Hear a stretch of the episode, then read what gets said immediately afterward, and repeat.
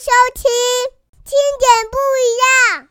面试的时候，小咪咪，大家会更喜欢你哦。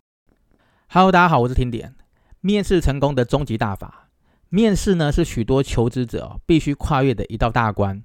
无论今天你是第一次面试的新手，还是转换跑道的面试老手，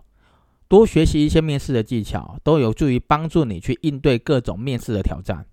今天听点呢，想分享一些可以说是终身受用的面试大法。如果能够巧妙的运用这些看似平常却又实用的面试技巧，就有机会去摆脱怀才不遇的命运哦，让自己更容易通过面试，让你一展长才哦。其实听点认为呢，面试不是从跟面试官见面的那一刻才开始，有很大的可能在你还没有踏进公司之前呢，就是还没有踏进你想要面试的公司之前呢，面试已经开始了。你可能会觉得，诶，是真的吗？还没有碰面，怎么可能开始面试呢？其实啊，职场上有许多的细节是要非常非常重视的。那我们就直接开始了。以听点本身为例哦，我曾经担任过一个某东南亚某大品牌的一个公司的地区主管。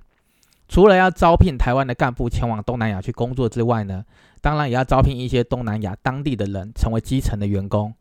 回想那一段招聘人员的过程。有一个求职者前来面试的事情让我印象深刻。我回想当时，我刚好被分配到负责招聘台湾具有业务经验的人前往东南亚去发展的一个面试的工作。公司需要的职缺是业务的组长。我记得那一天下午大概两点吧，在台湾总公司要进行面试。大概一点半的时候呢，忽然有一个女同事在办公室发脾气，然后说：“刚刚在楼下的 Seven 有一个男生。”莽莽撞撞的撞到了我，还踩到了我的脚，没有说对不起，也没有回头看我一下，然后就跑掉了，真的很不礼貌哎。他就讲了这句话，结果好巧不巧的，那个求职者居然就是踩到女同事脚的那个人。呃，现在想一想也有趣了哈，不知道是他衰还是我走运呐，居然意外的因为这个事件，让我得知了这个求职者私下的一面。原本呢，我在面试之前看过他的个人履历啊，算是蛮完整的，也有兴趣要录用他。可是偏偏哦，这个人踩到的那个女同事，她刚刚好就是公司的元老，虽然职位不高啦，但是其他同事也会尊敬他三分。就这样子，后来我决定了给这个求职者一个等通知的回复。那很多人都想着为什么呢？那当然呢，一方面呢，就听点个人的看法是。一个业务，你行走江湖，必须要面面俱到，因为人人都可能是客户，或是与公司业务有很重要关系的人。如果人际关系敏锐度不高的话，很有可能在无形中得罪了客户而不自知。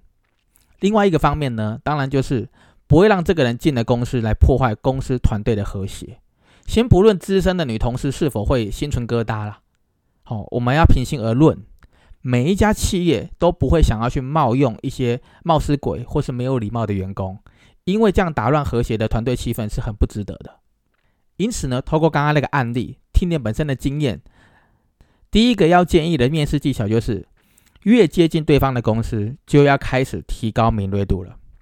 最重要的是，不要忘记礼貌的重要性。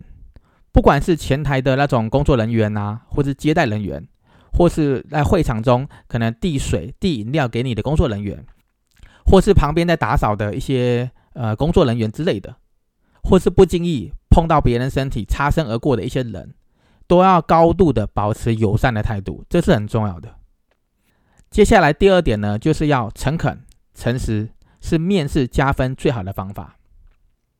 在这里呢，先撇除各种职业啊、职位各种的状况，只要和工作内容。工作的能力以及未来的表现等等相关的问题，或是关键的问题，回答的时候最好保持诚恳，最好保持诚实，也要避免去夸大其词，因为很可能在各类的那种对答当中会出现破绽，会影响面试官内心的分数。那这边我举个例子吧，假如面试官问你说：“哎，你说说看呐，你是什么样的一个人啊？”那如果你是很诚恳的，或者是很老实的，就回答说。呃，其实我不爱跟人说话，哎，哇，讲完这句话，如果没有接下去的话，肯定会让面试官觉得你是一个很难相处的员工，因为没有一个员工会不喜欢跟人家说话的嘛，因为毕竟在职场就是会常常对谈啊，所以这里要建议改成这样说哈：我平常话不多，但是跟工作相关的事情一定会虚心的学习，全力以赴。你看这样子的表达方式，是不是呃可以透露出一种诚恳，也会更贴近面试官想要听到的答案，同时还能够表态出你原本可能话不多，但是跟工作相关的事情你会全力以赴，也会感觉出来你未来如果成为这个公司里面的同事，你会成为一个好的同事嘛？第三点呢，与面试官对谈的时候是听清楚题目再回答，绝对不要任意的多嘴或是打断面试官的发言。这不仅是礼貌和尊重的表现，也能够避免答非所问。有的时候呢，面试官可能要问的是其他的重点，但是有很多的求职者哦，却犯了急求表现的那种毛病，就急于求表现嘛。一听到开头或是前言，就开始啊噼里啪啦的啊连珠炮的这样子的回答，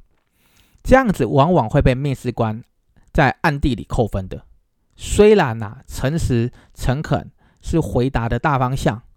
但是不是想到哪里就说到哪里啊？要分清楚，要分辨明白适合自己发言的时间点，这是很重要的。第四点呢，回答关键的重要问题的时候，可以选择停个几秒再回答，这样子往往能够带来一些正面的效果。我举个例子嘛，假如被问到说，诶，你为什么要离开上一份工作呢？或是你期待多少的薪资薪水呢？如果被问到这样关键的问题哦，如果还没有听完整个面试官的提问，或是急着要回答自己想要准备的好的答案，那面试官可能就会觉得你并没有仔细去考虑过，或是深思过这个问题就轻率的回答，跟着他也会觉得会怀疑这种对话的可信度。所以听点建议呢，可以选择。短暂的停顿一下之后再开口，除了让自己有时间回想之外呢，还可以以另外一种准备好的心态、有条理的回答，也会更加的加分哦。第五点呢，听点认为最好的面试准备就是事前做好相关的功课。面试呢有准备不一定会赢啊，但是没有准备一定会输的。如果真的怕忘记，可以准备一张小抄。把这个与公司职缺相关的一些重要的资讯整理成要点，进场面试之前呢，打开来花个一两分钟浏览一遍，也能够有助于在面试时更从容的来作答。那我这边我也举个例子吧，如果求职资讯有写到重视语文能力，那么你就要有心理准备了，面试官可能在中文的问答当中呢，忽然冒出英文或是其他语言的提问。以测试应征者的反应能力，还有呢，期望薪水、薪资的待遇也是准备的项目之一。无论面试官有问你或是没有问你，应征者都应该预先去了解市场的行情，可以去上人力资源网站啊，去评估看看同类型的职缺或是条件或是门槛差不多的工作，市场的行情大概是多少。一般来说啦。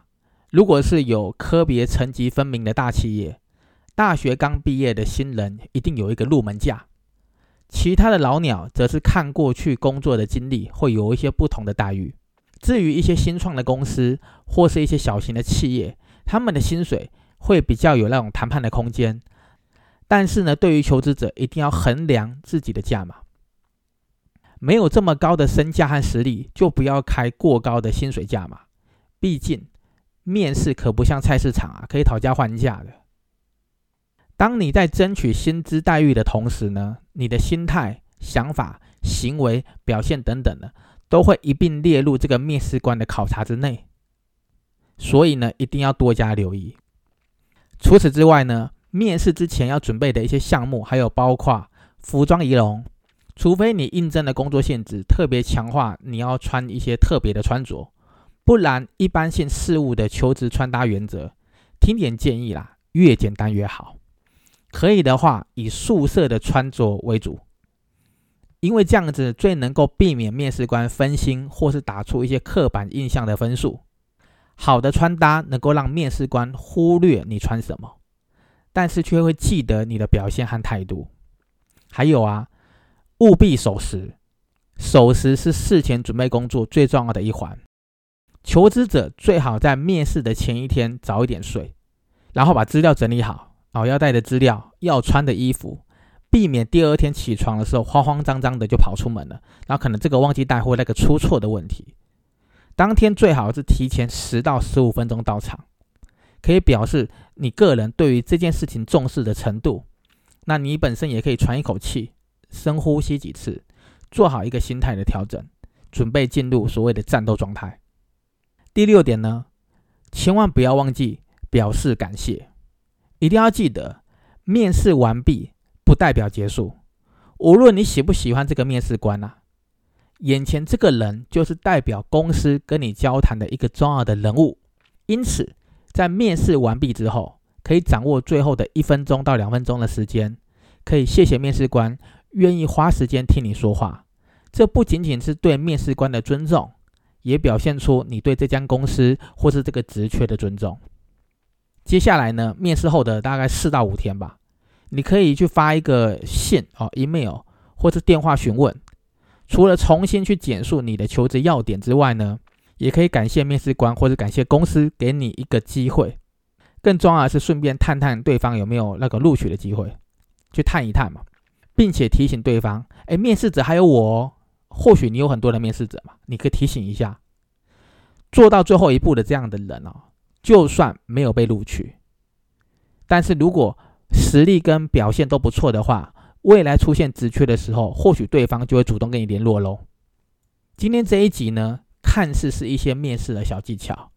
其实呢，真的是无往不利的大绝招啊！把最基本做人处事的态度做好，再加上。职缺相称的实力和应对得宜，想要面试成功，自然而然就不会是一件难事哦。今天呢，面试成功的终极大法就聊到这里喽，我们后天见。谢谢收听，听点不一样。